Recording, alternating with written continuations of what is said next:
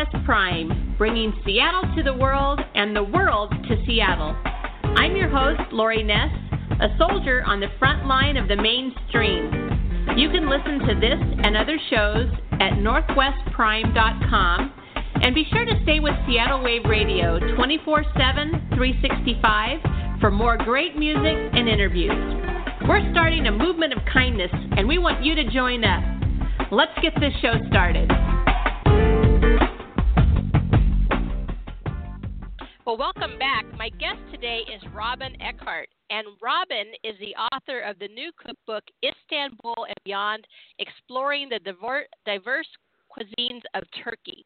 And Robyn's work has appeared in the New York Times, the Wall Street Journal, and Food and Wine. Her blog, Eating Asia, was selected as top food blog by Saveur and the London Times. And Robyn and her husband, David Hagerman, currently live in Malaysia. They've just released this new cookbook, like I said, Istanbul and Beyond. David Hagerman is actually a very well known photographer as well. He has photographed around the world for uh, Travel and Leisure, Saveur, and the New York Times. And he did the photographs in this cookbook, which is are just absolutely amazing. So um, I have to admit, I don't know a lot of, about about Turkish cuisine, but I'm going to find out a lot today, I, I believe. So thank you, Robyn, for joining us. Thanks for having me on the show, Lori. So, was really the the, the cradle of, of, civilization. really, the, the, whole world at one point really revolved around that area of the world. And has it become a lost art that's that's just being found again these or is it just something that that Americans are rediscovering? Um, yes, you're right. Uh, Istanbul, especially, was kind of where you know Asia and Europe met during capital of the Ottoman Empire, uh, a trading port, um, flavors arriving from all over the world.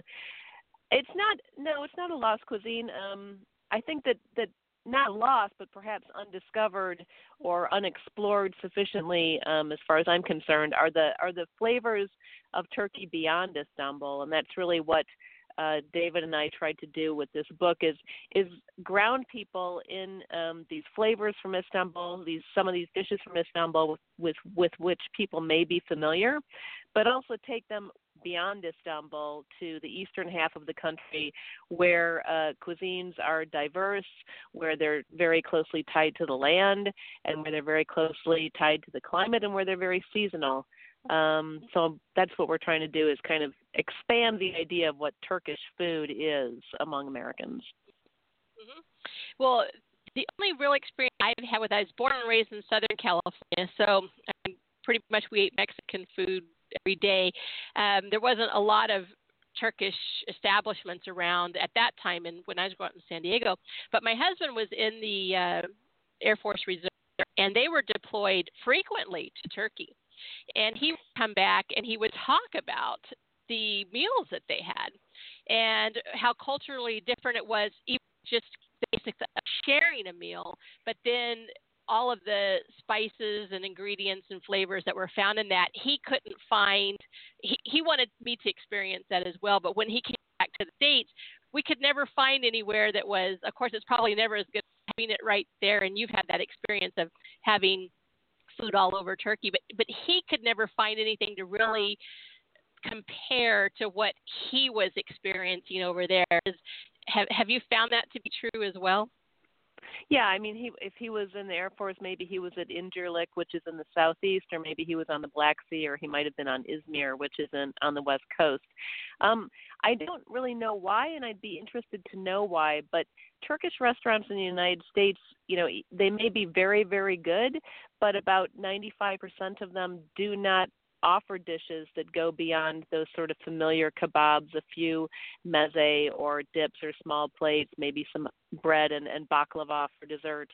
Um, and yeah, I mean, there is just so much more to food in Turkey than those dishes, and I'm sure that he he probably did experience. He may even have had some of the dishes that are in the book.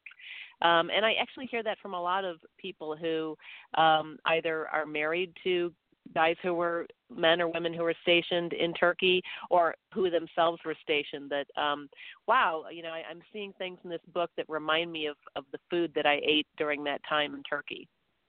hmm And and like you said, it's it's such a big Turkey. It's not as big as the United States, but still, for that area of the world, it, it's a very large country, and so it borders Greece. So there's a a Greek influence that that can come in if you're on one side, and Bulgaria, and then to the other side you have uh, Russia and Syria and Iraq. So it, it is sort of like the United States in the fact that we the South and with Southwest and the East, you, and, and you have these regional cuisines. If if people kind of think of it like that. Yeah, I think what's what's different it, it is sort of like the US. It's sort of like the US is if you took the US and you kind of squished it so that it was about half half of its current size, but you kept all of the topography that currently exists. The thing with Turkey is you can drive 6 hours and go from you know a completely Mediterranean climate and cuisine with lots of olive oil and pomegranates and chilies and fresh herbs, and six hours or seven hours north you're in a completely different terrain. It's north central Anatolia. There's a lot of lamb, there's grains. You don't have the use of olive oil, you don't have pomegranates, you don't have a lot of fresh tomatoes. Um, it's sort of like if you if you were able to drive, you know, San Diego to uh, Seattle in six hours.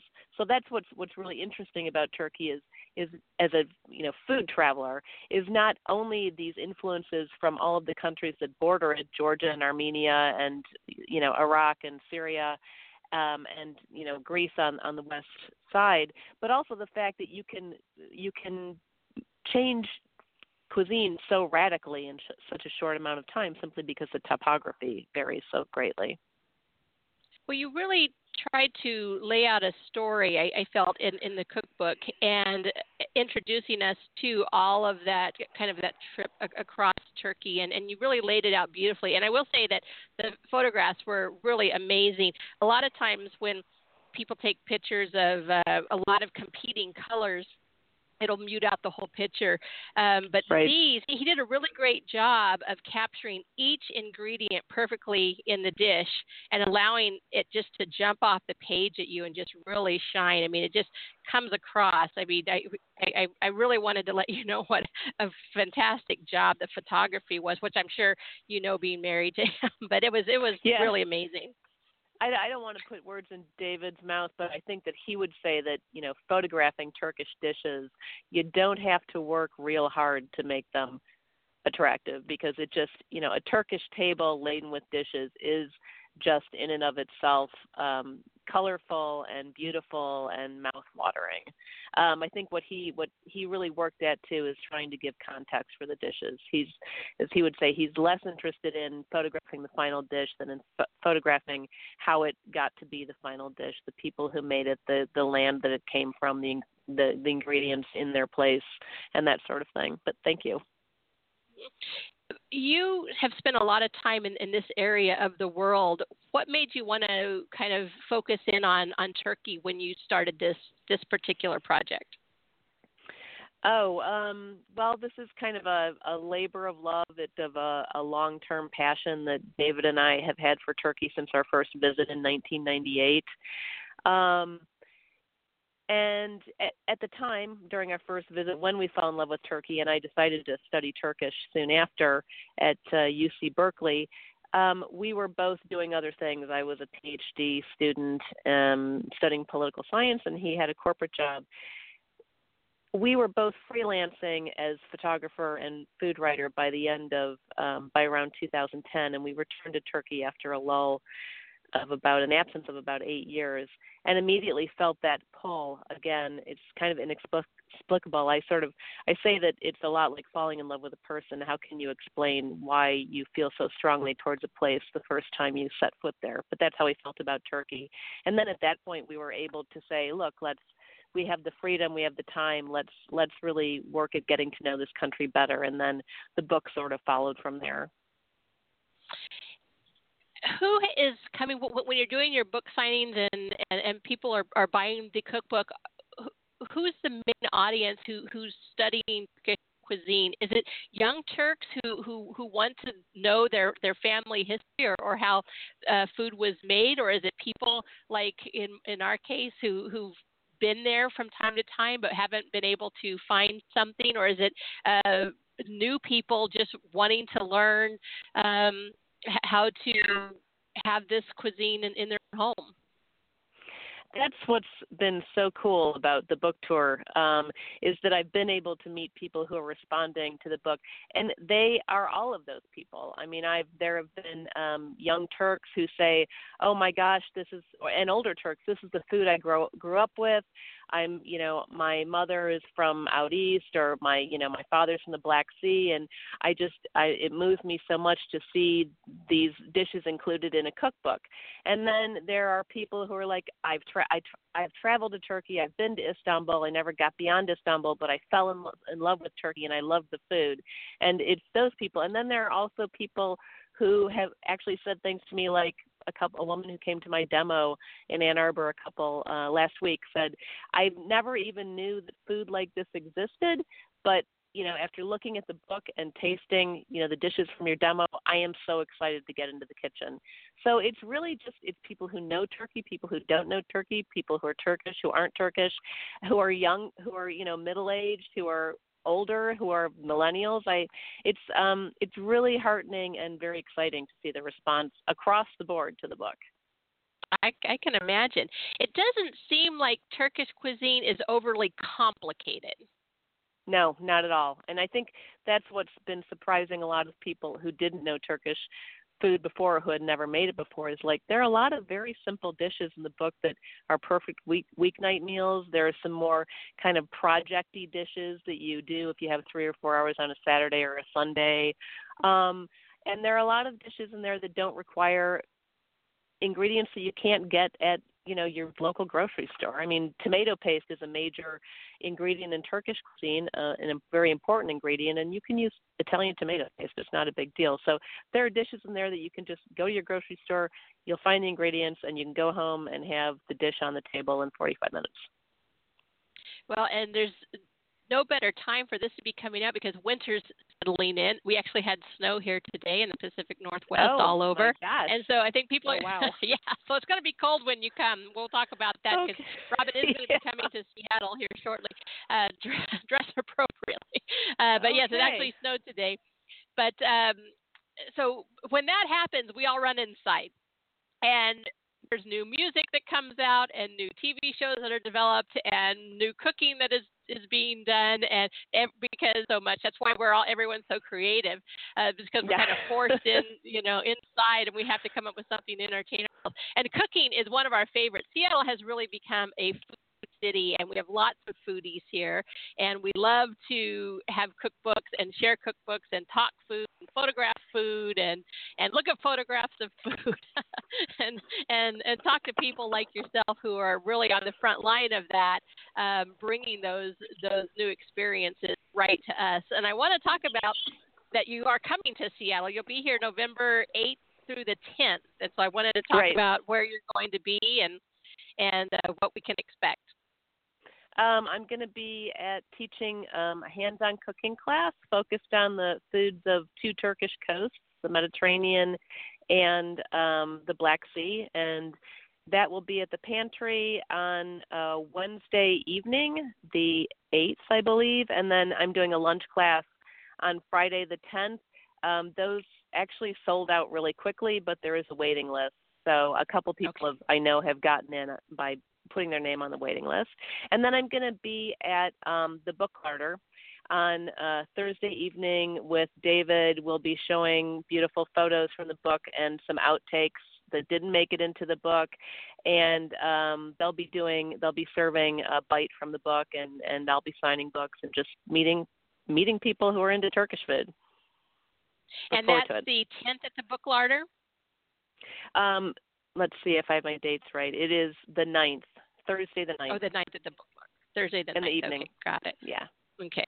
So you have something going on every day and sometimes twice in one day. So you're Yeah, going to be busy. We'll try to get as many people. We're looking for something to do. It's that time of the year. We we, we can't wait, and food is right up our alley. So uh, And is, there's is some there great already cold weather dishes.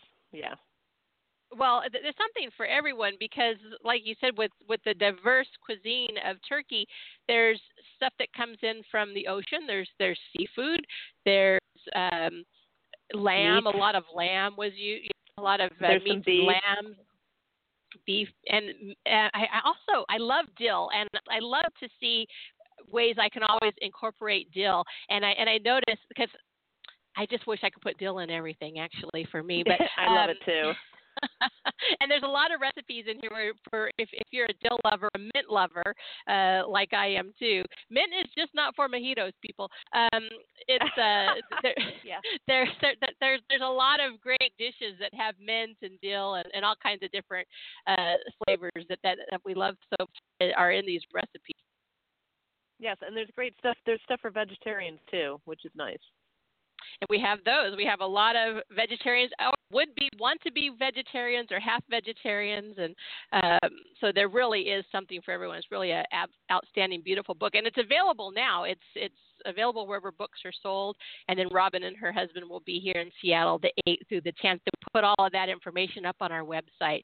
So Great, thank you, thank Robyn, you. for coming on. I really appreciate it, and I am going to tackle a few of these and see if I could. Uh, have a critic with with my husband because he's actually been there, but uh, I, I think we can we can try these with the weather. So I'm I'm looking forward to. it. That's great. Thanks for having me on the show, Lori. No, I, I really appreciate it, and uh, welcome welcome to Seattle and bundle up. okay, I'll bring my winter coat. okay, all right. I will talk to you soon, and maybe maybe Okay. make it out of the diverse cuisines of Turkey. And how fun was that? Let's get cooking. I mean, winter's coming. It's cold. Let's make some good dishes, not bore ourselves to death. Thank you for listening, and we'll be right back.